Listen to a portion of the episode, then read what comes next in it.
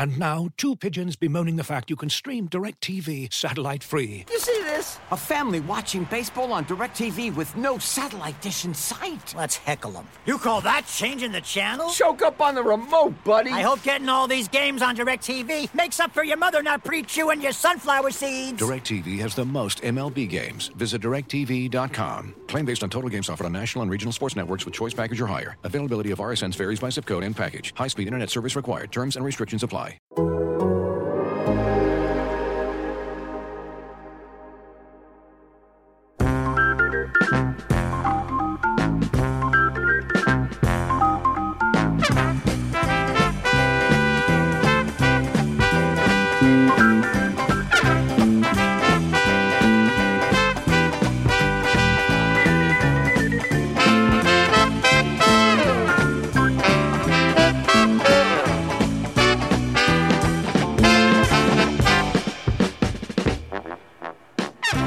folks, welcome into On to Waveland. It's the Cubs podcast here at The Athletic.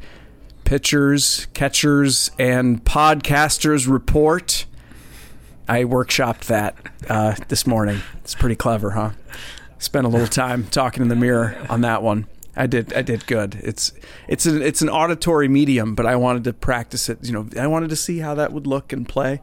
Uh, yeah, folks, we're back. We you know the off season is over for baseball teams, including the Cubs, but also for us here at On Waveland. I know you guys have missed us desperately on some kind of regular cadence, and we will be back on that now. So the the plan for spring training is is an every week, once a week kind of deal, and then back up to twice a week for the regular season. And uh, plan is to stick to that. And ultimately, you know, I, I don't want folks to think that our um, you know the the limited podcasts that we put out this offseason was reflective of the Cubs having a limited offseason because they actually had uh, a quite a busy, active offseason. Um, and that hasn't stopped. Uh, you know, they're still working to potentially add more guys even as spring training begins and having just recently signed Michael Fulmer to add to the bullpen mix. Um, so I, I mentioned that here at the top because we're going to talk about the sort of what we're looking for in spring training from the Cubs and how where things stand now um, fair in relation to our offseason hopes and expectations. But you know, there's still potentially a little more to come, and these things will continue to evolve. But I think once pitchers and catchers report, you kind of have to draw that line and say, offseason over, season beginning. And so that's that's kind of the artificial line we draw. And uh, we're going to chat about that stuff. And I'm looking right now at Sahadev, who's out in Arizona, and he was remarking about the cold out there. But it does, it looks beautiful. You got this beautiful blue sky behind you. I mean, I, I am a little jealous of how it looks. It is. I mean, it's it's chilly for Arizona. I'm not about to complain because I know what the weather is like in Chicago right now. But uh, uh, those first few days were pretty rough. Uh, coming from Chicago to Arizona, it actually being worse worse weather out here, but it's it's beautiful and sunny today. Just a little little chillier than normal, but it's it's going to be great soon enough. And and you know it's it's obviously fun to be able to. Uh, to watch guys uh, work out and take BP and, and bullpens and all that stuff, and you know, it, it just it's a nice uh, sign that things are starting up right around the corner, and we'll have real baseball here soon enough. Uh, you know, obviously, spring training is what it is, and, and there'll be a lot of different storylines that will be bandied about over the next six weeks.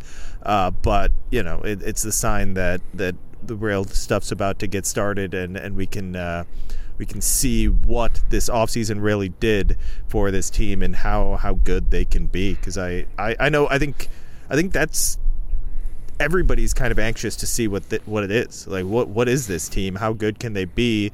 Uh, is this just a, a, a, slight step forward? Is this not much of a step forward? Uh, what what what type of year uh, are the Cubs about to embark on? I, I think is is a big question on everyone's mind. Yeah, when I entered this Zoom chat room, I was expecting Brett's backdrop to be like the "It's Always Sunny in Philadelphia" episode where Charlie has all these conspiracy stuff up against the walls, and I just picture Brett staring at various power rankings and projection systems and just like slowly losing his mind, like on his 10th cup of coffee, like just huge bags under his eyes. Uh, trying to get to the bottom of the massive conspiracy against the Cubs in the power ranking projecting space. Uh, yeah, it's not, you know, it isn't that far off from you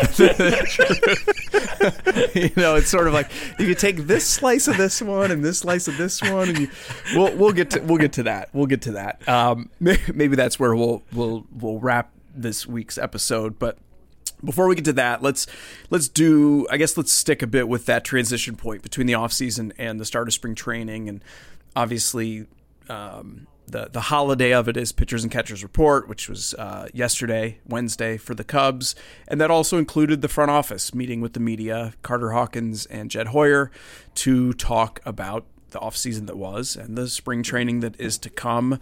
And uh, I was curious if you guys had any sort of big reactions to anything that was was said or shared um, at that uh, press conference, or um, if it was roughly what you were expecting. Uh, I mean, it was roughly what I was expecting, and I think for me the biggest thing was Jed just confirming that they're not going to shut down extension talks. This isn't uh, the, you know, he he talked about how he didn't really want to to do extension have extension talks leak into spring training, but I, I think it's uh, it's clear that he feels it's not going to be a distraction. And uh, while he didn't name names, everyone knows it's Nico Hoerner and Ian Happ. I think he said, I think he made, he may have like mentioned how a couple of those guys or the two guys he, he made it kind of clear that it was two people right? It wasn't like there's no surprise extension talk for perhaps like justin steele or keegan thompson or whatever. It doesn't seem like that's the case. Uh, and and today it was nice to hear that yesterday. Today we we got to go into the clubhouse again and uh, both nico and Happ were available. I, I, talked to nico a little bit about it uh, talked to Happ about it and and it, you know it, it's it's not too dissimilar from where it was. I think neither guy is at a, a point where they're upset about where things are. Uh, they're they're both uh, realistic about how this works out how this how this could go in either direction um, so it, it's I think that's the storyline for the spring for the Cubs is is watching those two extension pieces.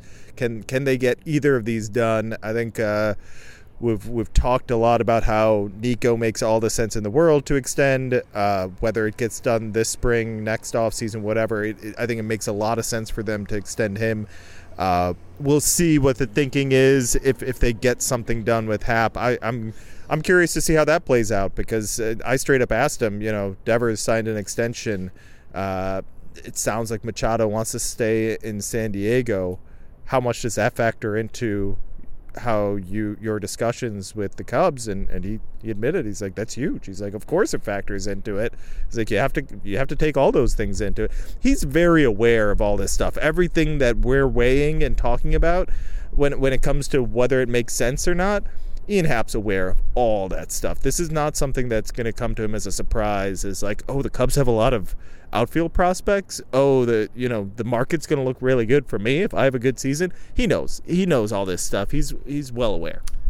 Yeah, I definitely got a kind of Groundhog Day feel to kind of watching and listening to the press conference yesterday of just, you know, not even uh, from what Jed had said since the end of last season and what the players had said at Cubs convention, it's it was this ritual of Theo and Jed would have their press conference, and you know, we really value these guys, and you know, we have an open dialogue. And then the players say, "I love playing in Chicago. There's nowhere better than Wrigley Field," and then they're all gone. So I just and this doesn't even come with the same weight as those guys. I mean, Nico Hoerner and Ian Happ are, are good players. They're quality, above average major league players that you would want on your team. They're uh, intelligent guys who represent the team well, but I don't get any sort of like, uh, you know, fan outrage if this doesn't get done. I think, if anything, I think there's some curiosity in terms of like, okay, can Ian Happ do this again. You know, his career has been marked by some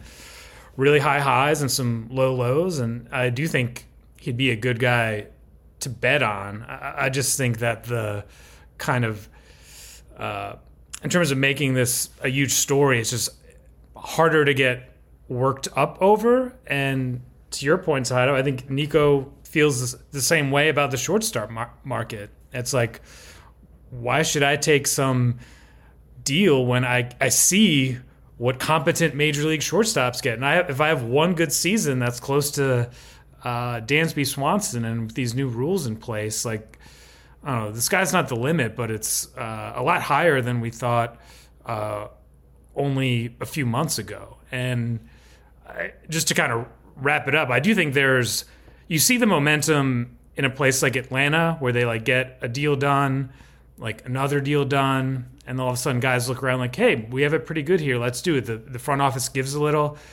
Um, while every situation is unique, I think it's pretty obvious that the Cubs have negative momentum uh, on this front of like trying to get an extension done. Like there's more eyes on it, there's more curiosity. Um, players talk. Um, and Jed has already signaled like he wants to drop this at some indefinite point in the future because he saw what happened with Anthony Rizzo. So I don't know, a lot, a lot going on there that I don't know if I don't know if you had to bet, Brett. Do you think either one of these get done?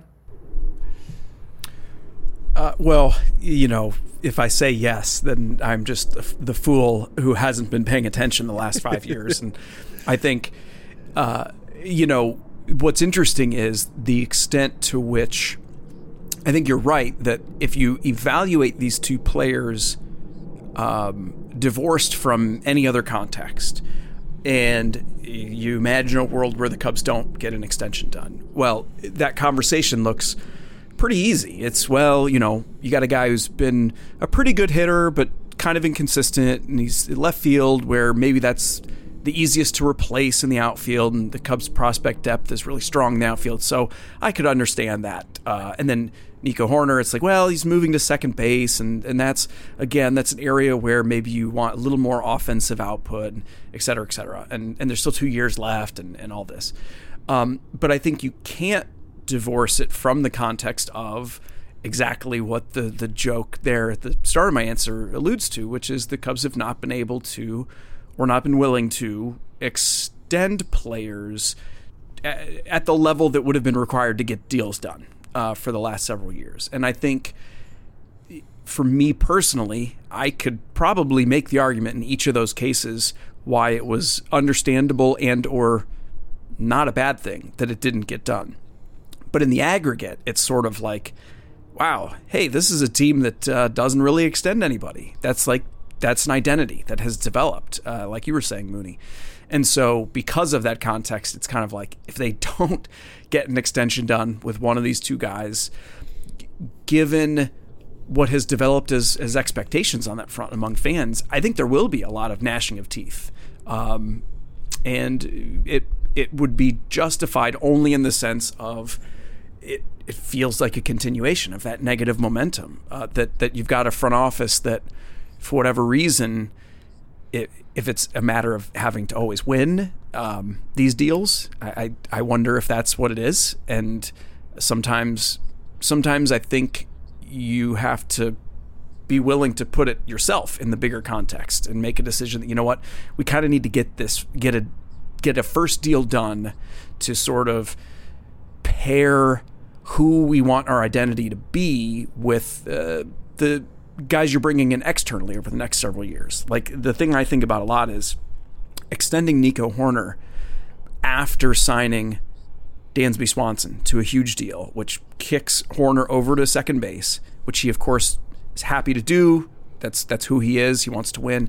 I think that sends a message to other players, to other players in the organization, to younger players, to the fans, all of these things sort of about what you care about, what you value, that I think probably has value beyond the individual player. So that's that's kind of where I land on this. And I, I so I do as a fan, I very much hope I would love to see both guys extended, even if I could make an argument why it's okay if they don't. Um, so I'm I'm watching that very closely. Yeah, something that I I think about, and I don't know how much of a factor this is, and I and I need uh, I need to look up the data on it to see if I'm accurate on this. But I'm I'm trying to think like what big market teams do really get these extension done extensions done regularly, right? Are the Dodgers extending a lot of guys? Obviously, they got Betts, right? That's a different situation. The Cubs don't have a Mookie Betts on this team right now. When it comes to Boston, big issue until they got Devers. The Cubs don't have a Devers right now either. The Yankees don't extend a ton of guys that I maybe I'm missing something, maybe I'm forgetting something, but I don't think the Yankees do it much. The Red Sox, the Mets don't really extend guys. They spend, obviously, we know that but do they extend a ton of guys? Uh, like I said, the Dodgers and the Cubs kind of fall into that mix. I, how many of these guys in Atlanta are saying, "Well, I love it in Atlanta," and the reality is, if I want to stay here, I'm going to have to take this deal. When Ian Happ and Nico Hoerner say, the reality is they have all the money in the world. They can pay me what I want. That's so they can. It's a different. I wonder if it's a different mindset, right? Like they, they haven't come out and said that, uh, but but I do wonder like Alex Anthopoulos gets all these props.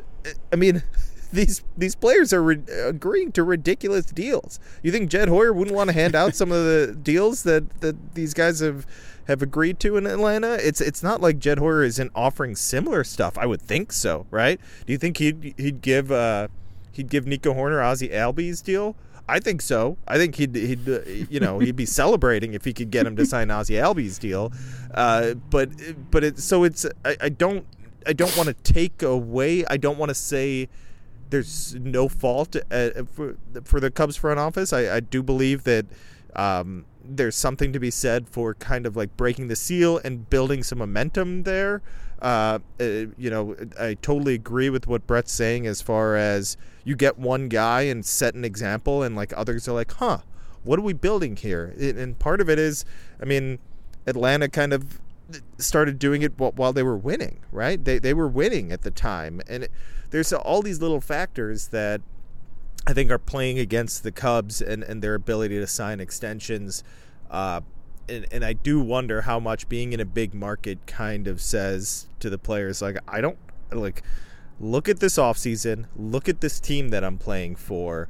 Uh, they can pay me more. I, am worth more. Uh, Nico Can uh, you know I I wondered in, in, a piece that I wrote like does it make more sense for him to be aggressive to sign now because he's coming off a shortstop season but Nico Hoerner is so confident in himself and his abilities that he's always a shortstop in his mind. Yeah, am I playing second base? Sure. But you know I can play shortstop. You know if anything happens to Dansby Swanson, I'm the guy that's going to play there, right? So it's not it may not be the best argument in contract negotiations, but he's going to he's going to look at himself as a shortstop whether he's playing there or not.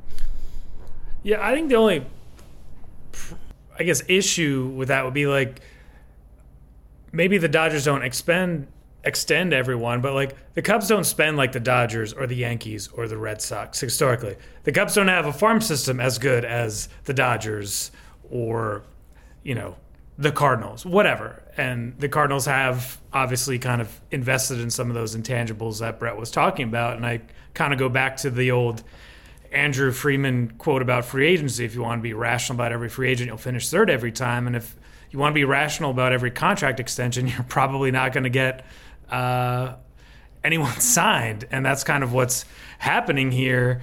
Um, so, and I, I think, you know, you kind of why you look up and see how barren the Cubs were not that long ago after being flush with uh, all this talent and being back in a place where you have to give Dansby Swanson a contract that I don't think he was dreaming of only a couple months ago. And you need a left-handed hitting power first baseman who plays great defense. Like I wonder, you know, the Cubs used to have a guy like that not that long ago. So I don't know. The Cubs just have to be right once again that you know no one cares if you've got great players coming up and pushing these guys out, and the Braves have had a lot of that. I guess we'll see how they replace Swanson, but they've been not just with the extensions, but they've been very aggressive and creative in in a lot of different areas to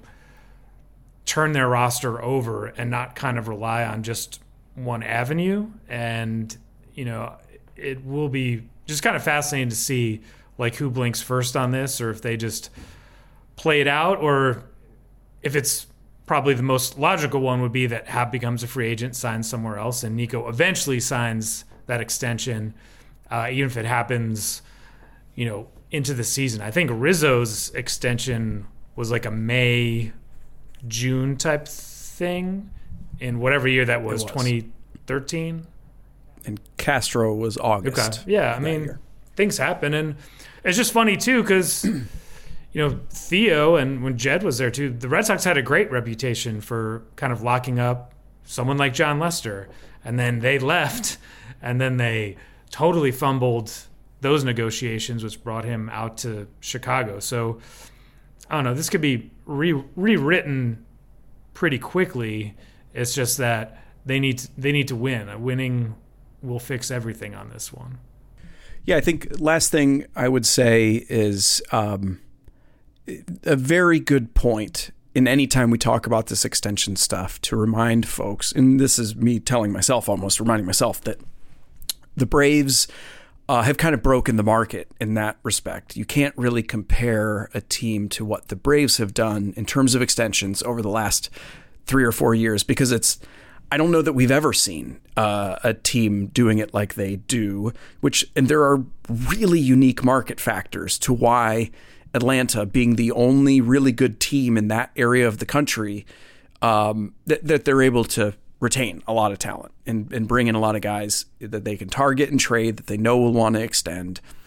Um, and then, moreover, we as Cubs fans and every individual team fan does this. You kind of compare your team to the rest of the league. And it's like, well, I see extensions happening. I see them happening around the league. And it's like, well, that's 29 other teams combined. Yeah, there are going to be some some young extensions happening if you're looking at 29 teams and comparing them to one.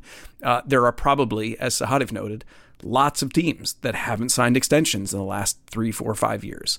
Uh, we we tend not to remember that. I think again, probably because of the unique circumstances of the Cubs winning with that core and then not extending them. And again, where I land, I think, is that I, I don't know how wrong the Cubs were to to toe the line on where they made the offers that they made and then held firm. And I don't know that they were wrong, but how how much do you have to just win? You know, it's like how how how not the win that Mooney is talking about.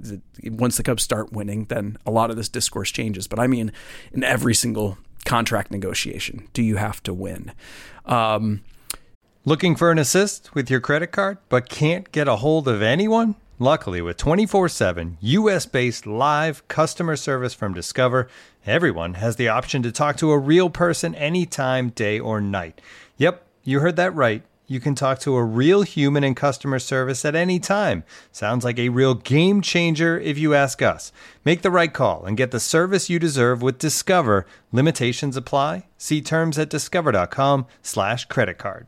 Looking for an assist with your credit card but can't get a hold of anyone? Luckily, with 24 7 US based live customer service from Discover, everyone has the option to talk to a real person anytime, day or night. Yep, you heard that right. You can talk to a real human in customer service anytime. Sounds like a real game changer if you ask us. Make the right call and get the service you deserve with Discover. Limitations apply. See terms at discover.com/slash credit card.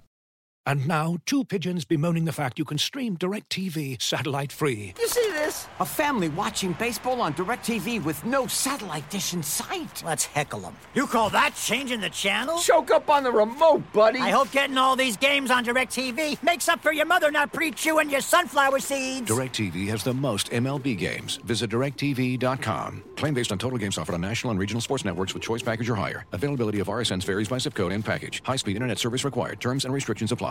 Okay, so we'll leave that there. It's going to be that that is going to be among the storylines for the spring. These these potential extension talks, and maybe if some surprise comes along, because we certainly didn't see the David Bote extension coming when it landed, and I think with Kyle Hendricks, uh, it was a subject of, of discussion for a while, but I don't know that it was seen as like a, a, a definite thing until it happened. And so who knows? Maybe there'll be a, a surprise.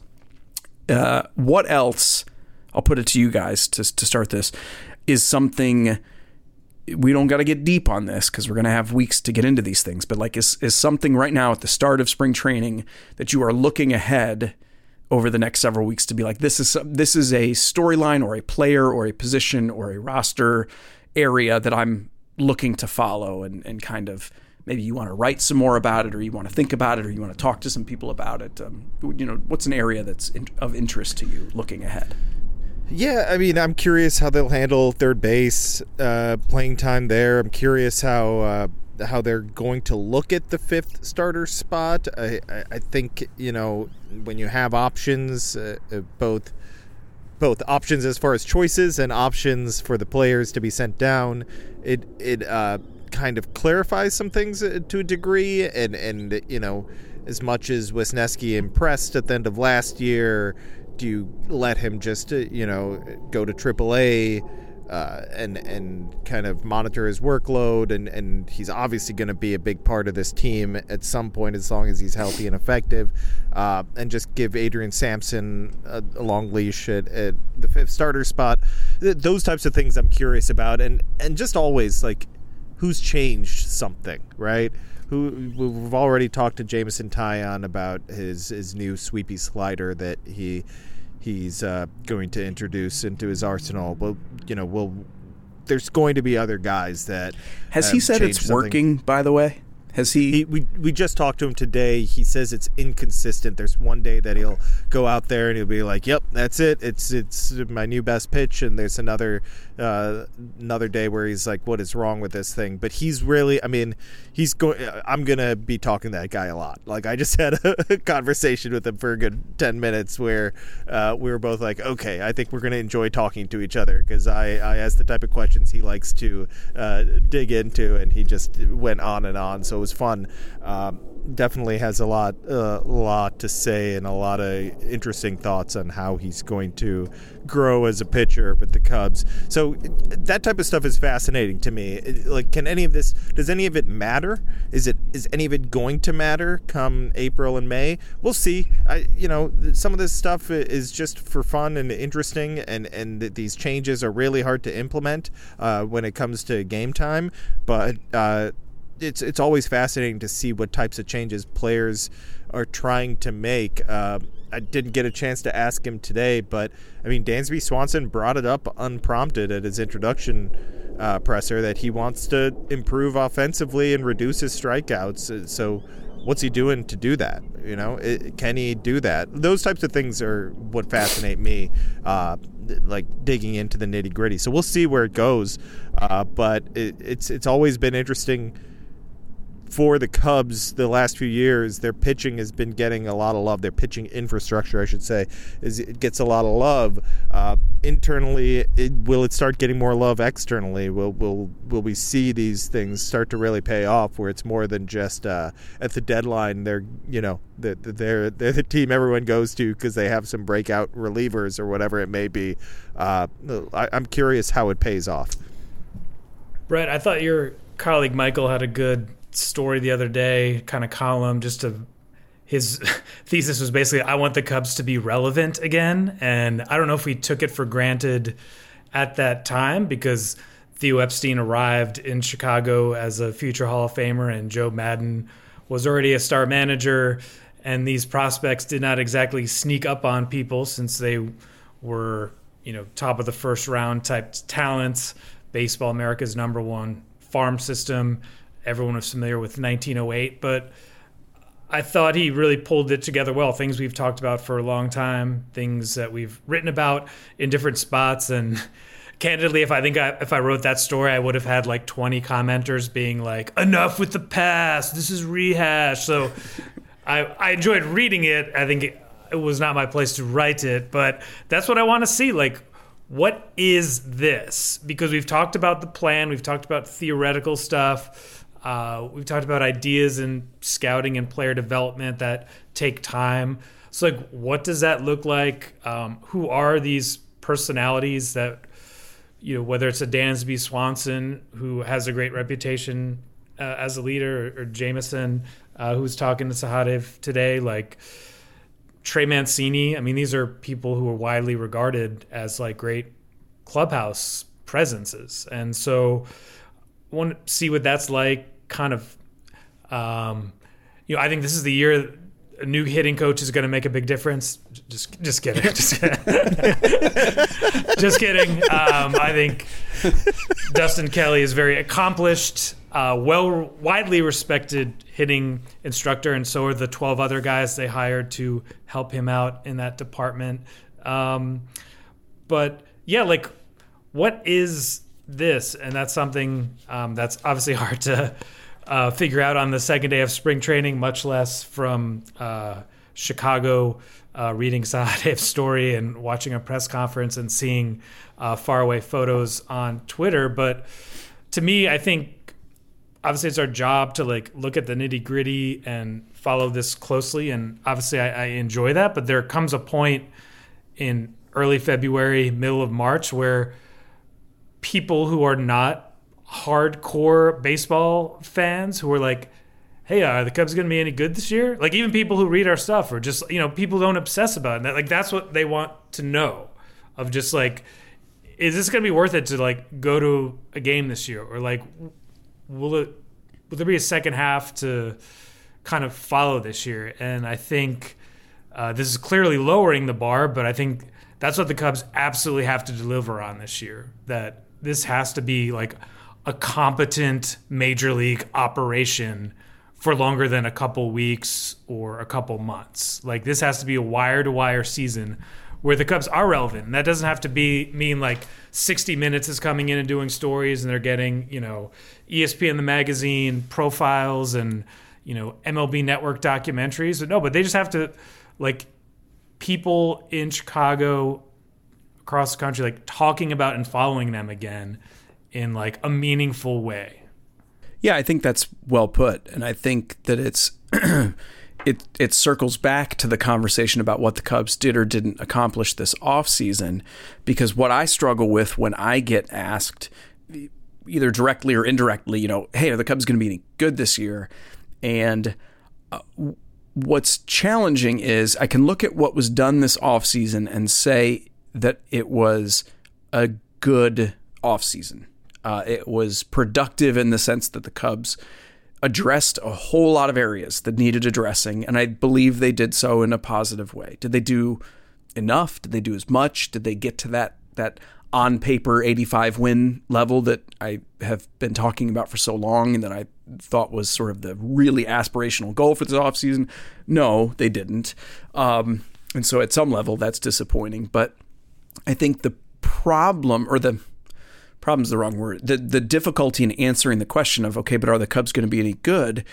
Is you know I can talk about the offseason, I can talk about the pitching infrastructure, I can talk about the young players, I can talk about you know some surprise upside and this and that, but ultimately whether the Cubs are going to be competitive or not comes down to a whole lot of questions that we don't have a lot of visibility to in terms of how the Cubs think they will be successful.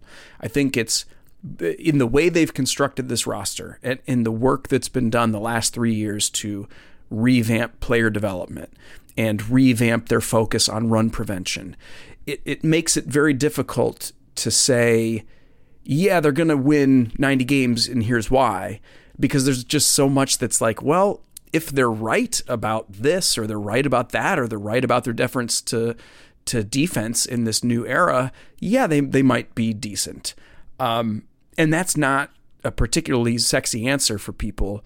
To your point, Mooney, about you know, there's there are a lot of more casual fans that I think have faded in their fandom the last several years because the Cubs have given them plenty of reason to fade. You know, it's it, I don't blame these folks. Um, and so if you want to get them back on board and you want to get them coming back out to Wrigley Field or watching on Marquee or um, you know interacting with folks like us, I think you got to win a lot of games. And I think you're going to have to do it for several months in order to really get people saying, well, how are they doing this? And is this sustainable? And so, you know, that's where I land. And I know there's probably a lot of even podcast listeners right now. They're like, well, that's a really unsatisfying conclusion to the question of, are the Cubs going to be any good this year? And how does that relate to the offseason? And how does that relate to what we're watching in spring training? But that's just the reality. That's the reality of what's being remade right now, in the Cubs because it's not a roster that you can look at and say, well, there's seven superstars on this roster. Of course they're going to be good.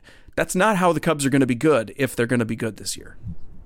Right, and th- that's I mean, you talk about projection systems and, and, what what do projection systems like? They they like established you know an established history of production right uh, and it, obviously there's a little bit more to it and, and i think uh, what the Cubs are doing with their pitching staff currently is going to be disliked by projection systems because there's just not a lot of bat missers. And when you don't have like a, a true ace or a few, like a, a bunch of guys at the front of the rotation who miss a bunch of bats, projection systems are going to be down on that as well, right? So there's a, there's a few things going on there like that, that, uh, you know, Cody Bellinger, his last three years aren't good, aren't that good. So that's what projection systems look at.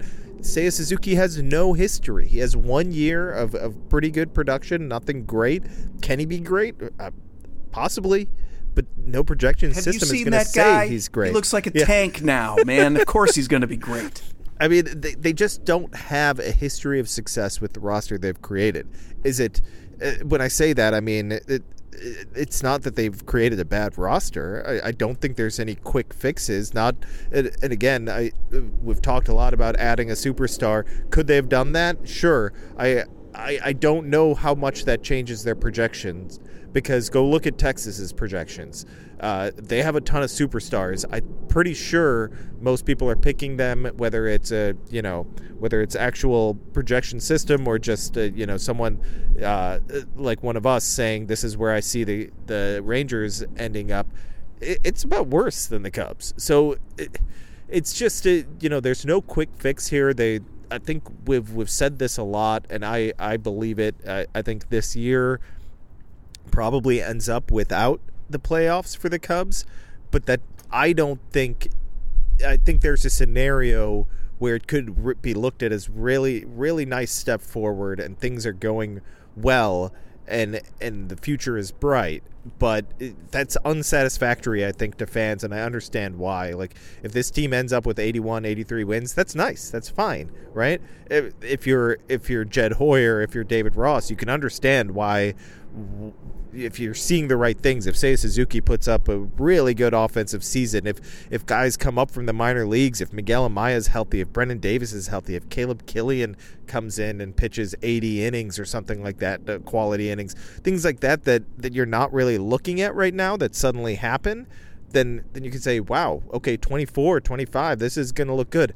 But I don't I don't see how we can how I can say that and give any fan any comfort with that because that's not what they want. They don't want to hear about that anymore. They had to that there was already a rebuild a decade ago. They don't want to hear about steps forward. They want to hear about October baseball and I get that. So uh, like this this season is uh, they when you start hearing uh, guys talk about when you start hearing uh, Jed talk about we need breakouts, we need this, that, and the other. When you hear about um, we got a lot of guys that baseball guys. We, we got guys that, that know how to play the game. We're going to do the little things. What what they're saying is, yeah, we, we don't have an obvious on paper playoff roster. That's just I mean that's what they're saying. They're they're they're kind of dressing it up, and that's fine. That I I'm not saying the Cubs screwed up this offseason or it's not acceptable. I'm just saying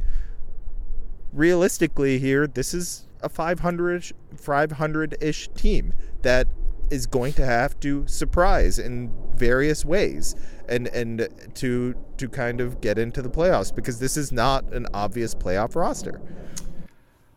I rem- uh, That's why I think this season could be very sneaky interesting because a lot of things could go right and a lot of things could go very wrong. And I realize that in the middle of February, we're supposed to be optimistic, but I always remember um, Alex Speier wrote a great book on the Red Sox. I believe it was called Homegrown, and it talked about the 2013 team, uh, which won a World Series with a couple guys named, you know, David Ross, Ryan Dempster, um, and really it was supplemented by a group of kind of under the radar, kind of middle tier free agents trying to dress up the product. But one of the things that Boston uh, internally had talked about was projections in a big market like Boston, if you have any sense of momentum, it could be really exaggerated one way or the other. So that if you catch fire, it can take you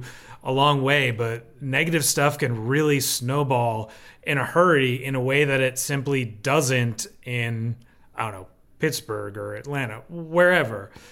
And that's why I do think this is a really like interesting mix of elements here when you have uh, an old slash new front office, uh, a popular player slash um, you know uh, emerging manager.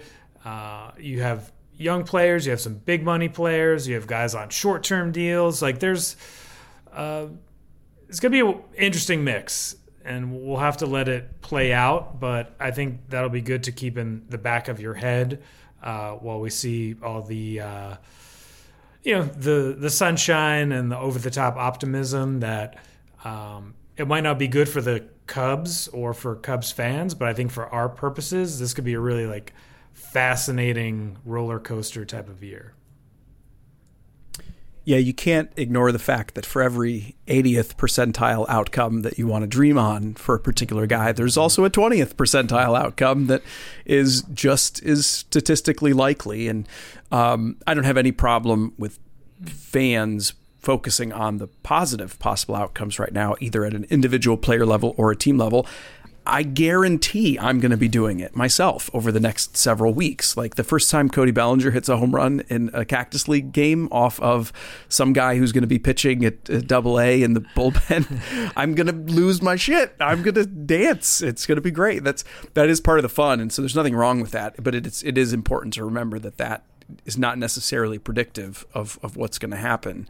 Uh, and the other thing is every team has a lot of reasons to be like, well, if this happens and if this happens, we could be surprisingly good. And the Cubs aren't alone in that, even if they maybe are a little more at the extreme end of that. I think we're we're all wrapped. The last thought that I have is just to say, I get the sense from you guys, and I know this is true for me too.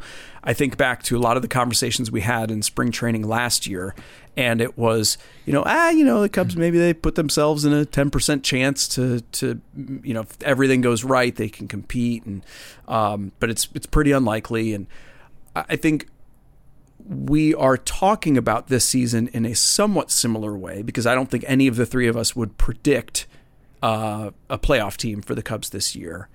Uh, and we would agree that a lot of things would have to go right for the Cubs to make the playoffs this year.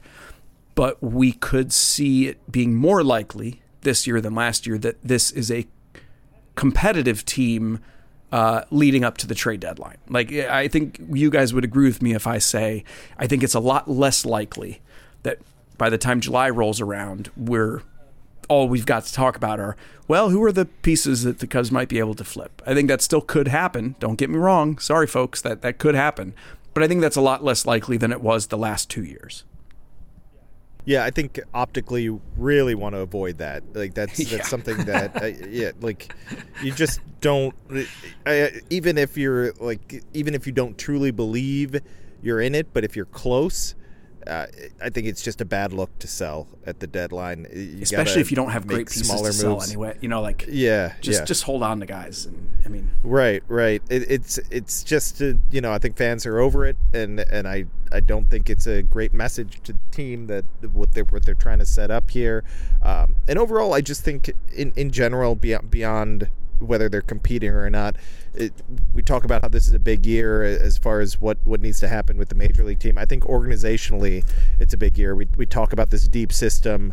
Um, they need to continue to take a step forward. They need to they need to find a star or someone needs to come close to being a star in that system.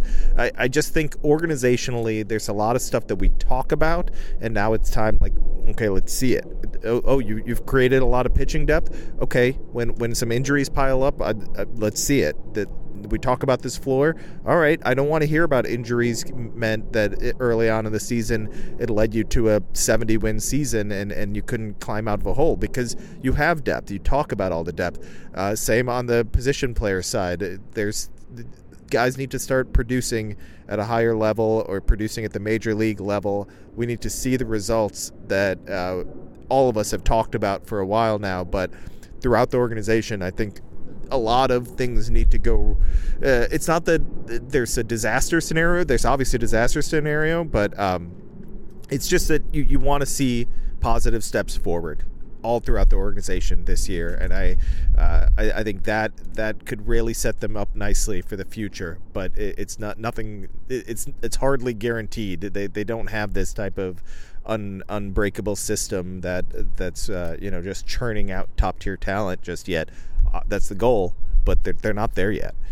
Brett, I've already envisioned this spin zone scenario in which, you know, the Cubs trade Ian Happ, but Brennan Davis is healthy, and then they'll say, "Look, you know, we traded Scott Effross and got Hayden Wesneski." There'll be some sort of uh, kind of sleight of hand there. I think that's that would be the very narrow possibility that we would be talking about. Um, that they could try to justify that, but otherwise, yeah, you gotta you gotta give this team some run. Uh, and to your points out of the pitching depth should be there um, as long as the bullpen doesn't like implode this year that we thought it would the last several years. All right, we'll leave it there uh, for this week. This is On to Waveland. It's the Cubs podcast here at The Athletic. I'm Brett Taylor. You can get my stuff at Bleacher Nation. That's Sahadev Sharma and Patrick Mooney. Get theirs at The Athletic. And uh, we'll be coming at you weekly throughout spring training. Uh, really looking forward to following some of these storylines that we have talked about and developing them a little more deeply as we get back to it. Uh, and we just appreciate you guys uh, coming back to listen to us for another year. And we look forward to um, you know any thoughts that you might have. Hit us up on Twitter if you're still on Twitter and you want to shout at us about these things come at us, and we will talk with you all again soon. Take care.